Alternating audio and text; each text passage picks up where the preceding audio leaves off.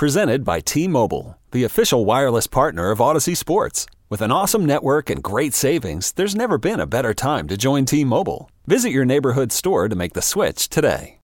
When you need mealtime inspiration, it's worth shopping Kroger, where you'll find over 30,000 mouthwatering choices that excite your inner foodie. And no matter what tasty choice you make, you'll enjoy our everyday low prices, plus extra ways to save, like digital coupons worth over $600 each week. You can also save up to $1 off per gallon at the pump with fuel points. More savings and more inspiring flavors make shopping Kroger worth it every time. Kroger, fresh for everyone. Fuel restrictions apply.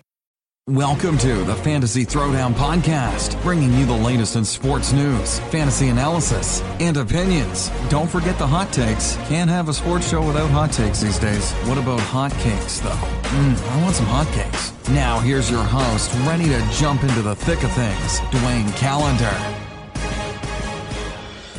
Hello, and welcome to the show, everyone. Uh, continuing on with the breakdown of the March Madness brackets, we have the West region. So the overall number one seed being Gonzaga or Gonzaga, the proper pronunciation, but I like saying Gonzaga, so we're going to stick with that. Uh, Gonzaga, honestly, you know, by all the metrics, uh, is one of the best teams in the entire country. You know, I I get it. The 30, 30 and 3 record, all the metrics involved for Gonzaga puts them in the top 10 in every category. You know, on paper, they look like a perfect squad to being able to contend with uh, the big boys. And we keep saying this about Mark Few's team that, you know, one of these days, Gonzaga is going to be in a national title game the problem is is that Gonzaga is a victim of its own success that they built up the West Coast Conference, but by just being the beast in the West Coast Conference, they never play enough tough games in their schedule, and it always seems to bite them in the rear end when it comes to March Madness because, again, by the offensive metrics, they're the best team in the country. Defensively, they're top 20 like tempo wise, uh, they're in the top uh, top uh, twenty percent. They don't really have that many negatives, but I always say this about March Madness is that it tests you on how many games you can win when your A game's not there. And, you know, more often than not, Gonzaga struggles in the matchups where they don't have their A game and they have to win with a B game. They don't really seem to have too many answers when they uh, come up against certain teams of that nature. The biggest test for Gonzaga comes early because I do think that they'll probably end up matching it up against Syracuse with short rest uh, in the second round. Uh, because I think Syracuse is going to get past Baylor because Baylor, true to form, being long and athletic, can't shoot well from the outside, and basically they they just don't match up well against a team like Syracuse running that two three zone. Uh, you know, I, at the end of the day, Syracuse should be able to make life difficult for Baylor and move on. And that sets up a very interesting second round matchup with Gonzaga because I think a 2 3 zone against Gonzaga can actually give them a little bit of uh, difficulty in trying to break down uh, Syracuse's zone because they won't see that all too often. I think they get past Syracuse anyway, but you know, on uh, on the merits of it, I do think the two three zone uh, can give Gonzaga fits because they haven't seen that type of uh, style of play in their own conference, and you know, my my whole thing with Gonzaga is because they don't get challenged enough. Things like uh, uh, what happens in the NCAA tournament catches them off guard too often. Outside of that, on paper, Gonzaga matches up beautifully in this bracket. It's the problem of I just think that they're going to run into a situation that they they can't uh, they can't, they weren't able to properly prepare themselves for uh, uh, earlier on in the season or in the middle part of season. So we uh, we talked about a, a Gonzaga, uh, talked about the Syracuse Baylor matchup. The next matchup is the 5-12 matchup, which is the most entertaining 5-12 matchup we're gonna see this tournament. I'll be shocked if this is not a good matchup uh, between Marquette and Murray State. Uh, basically, you got two NBA lottery picks. Uh, Marquette's got Markus Howard. Uh, Murray State has Ja Morant, who is most likely going to be the overall number three pick in the NBA draft this year. They're both absolutely scoring machines, uh, shooting the ball, and Morant is a human highlight reel in terms of dunks. Uh, the best comparable I have for Morant is going back to uh, Vince Carter's days at UNC, uh, just being an absolute highlight reel uh, and being uh, able to knock down jumpers at a high clip and being a better three point shooter than Vince was at, at this point in his uh, young career. But, you know, I just look at this as a matchup where uh, Marquette's the better team.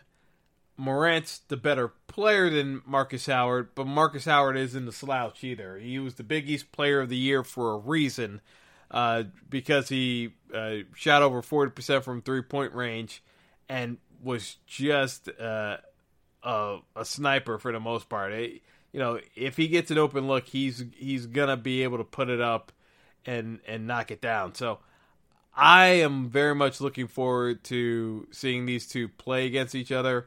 I just think that Marquette's uh, going to get the W here. I'm just, you know, I get why the NCAA scheduled this t- uh, matchup because Marquette isn't a five seed. Marquette should have been a six seed or a seven seed, but Murray State was a 12 seed, and they wanted to have a showcase matchup early between uh, uh, Morant and Howard. So, you know, they fixed this matchup. Uh, I I think it gives Murray State their best chance of uh, because some of these other teams in the region, I just don't think Murray State matches up well against against Marquette. They got a they got a uh, puncher's chance of uh, pulling off an upset here, just because uh, Marquette is going to take a bunch of jumpers as well. So it's who's going to be able to knock down shots in this matchup, and uh, I, I, think that you know at the end of the day, Marquette's got a little bit of better supporting cast around Markus Howard, whereas uh, Ja Morant is the show for uh, Murray State. So between the Hauser brothers uh, on Marquette, uh, you know Howard should have enough uh, scoring support for uh, around him to make it past Murray State, but it should be an entertaining contest regardless. So moving on, you got Florida State and Vermont uh, Florida State is one of those interesting teams because they don't necessarily have anything that completely jumps out at you. And I would say that, you know, Florida State is not a great perimeter shooting team. But what they do very well, uh, and, uh, you know, they're efficient with offense, knowing that they can't shoot outside very well. So they will they will uh, they will shoot a high percentage on two point baskets and get inside the post and dominate you. And you know, from a defensive standpoint, they hold opponents to under uh, uh, uh under uh, uh, thirty eight percent from the field. So you know, Florida State's one of the best defensive teams in the country. It's just a matter of you know what can they do uh, to uh, avoid an upset here. I, I just think that you know for Vermont to have any shot, they're gonna be they're gonna have to be able to shoot from over forty percent from three point range and knock down a ton of three pointers. Uh, you know they haven't shown uh, necessarily the capability of doing that against um, uh, against uh, higher quality competition in, in the America East, but you know it's it, it, is one of those situations, and you know Vermont it does feel a little bit of this thing because They thought they were the best team in the America East last year when they got knocked off by UMBC in the conference final. And then obviously UMBC had uh, their uh, historic uh, tournament run, uh, knocking off the number one seed Virginia at the time as a 16 seed. First time that's ever happened. But, you know, I just don't really see an upset here. I, I think the fact that Florida State, you know, does their job on the glass, takes care of the boards, doesn't turn the ball over, I think they'll be able to uh, take care of business and get it done.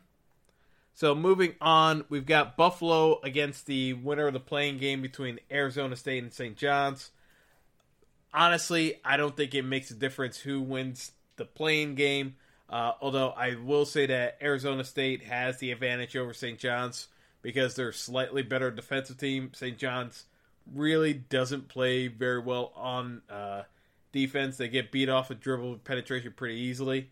But the matchup against uh, either squad against Buffalo is not a good one.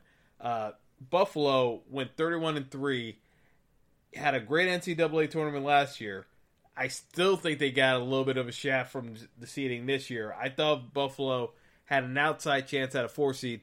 Definitely would have been at least a five seed you know, the six seed here basically reeks of the fact that they wanted to get the Marquette uh, Murray State matchup to happen, so they they uh, they shafted the Buffaloes uh, with their seeding here when they were the more far more deserving team of the five seed.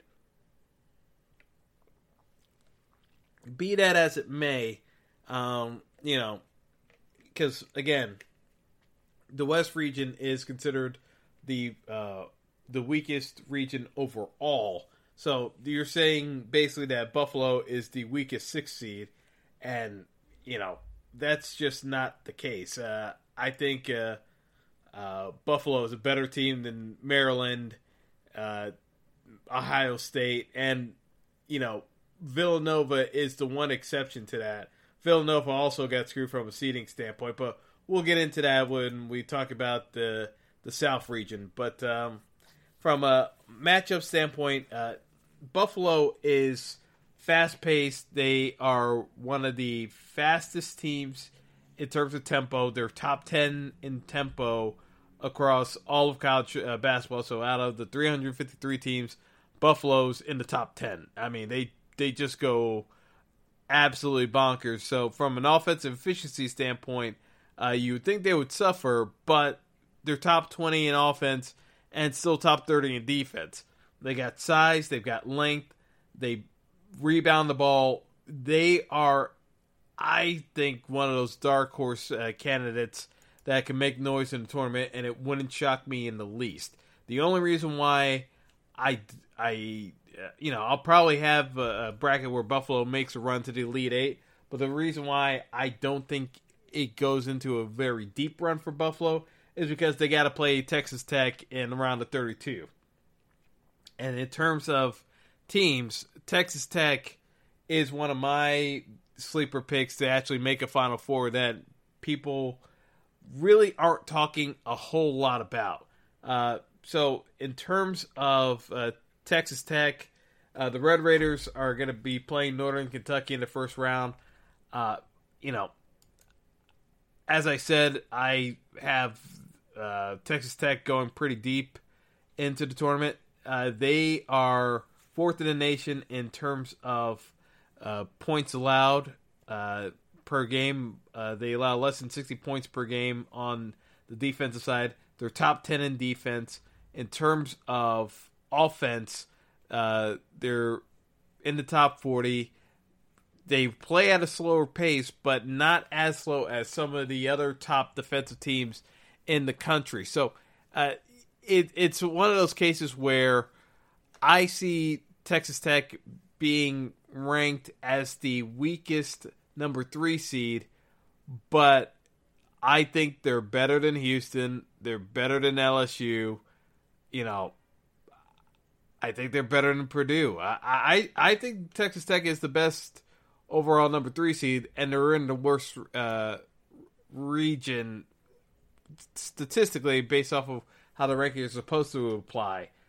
I, I just think that this bracket opens up uh, nicely for uh, Texas Tech because you know we'll get to Michigan in a bit, but I think that uh, Michigan has their hand uh, has a bit of trouble on their hands because the next matchup we're going to talk about is Nevada versus Florida. Florida got into the tournament, I think, you know, largely on the basis of the NCAA selection committee felt bad for Florida because of how they got knocked out of the SEC tournament on a missed call that was horribly missed against uh, the game against Auburn.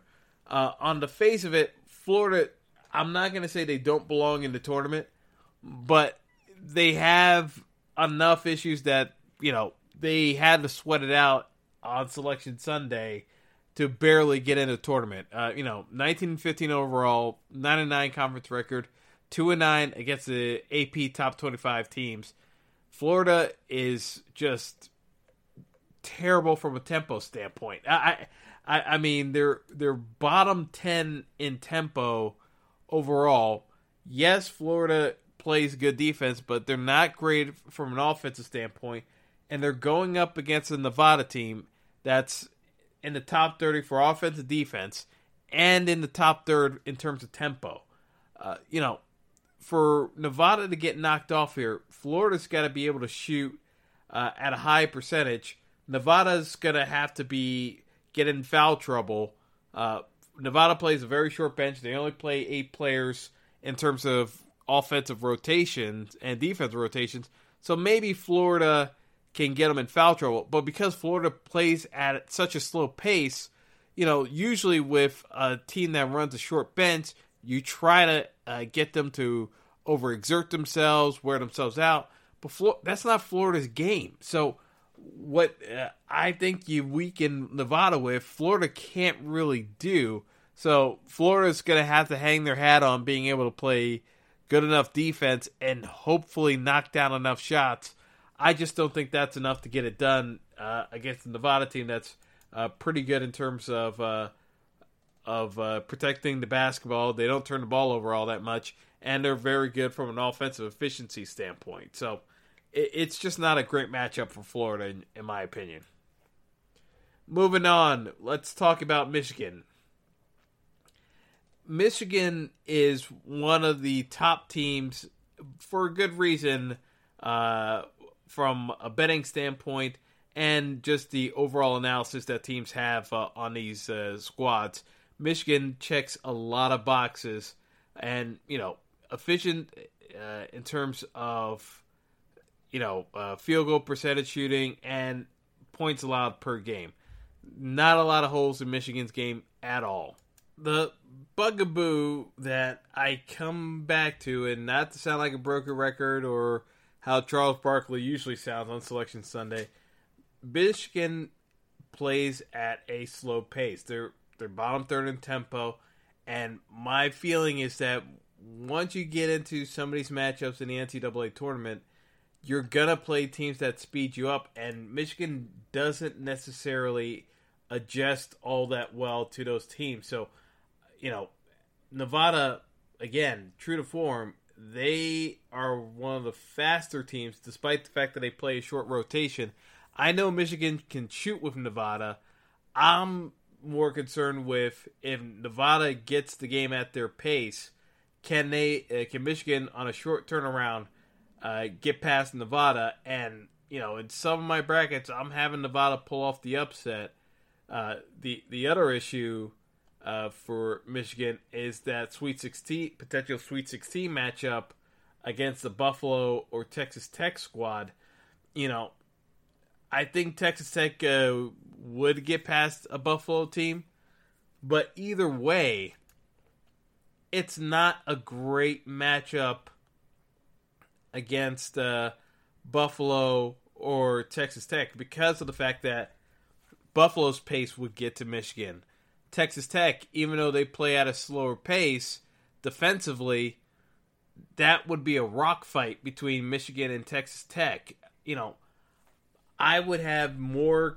I have more concern about Michigan getting to the Final Four than any other number two seed not named Tennessee.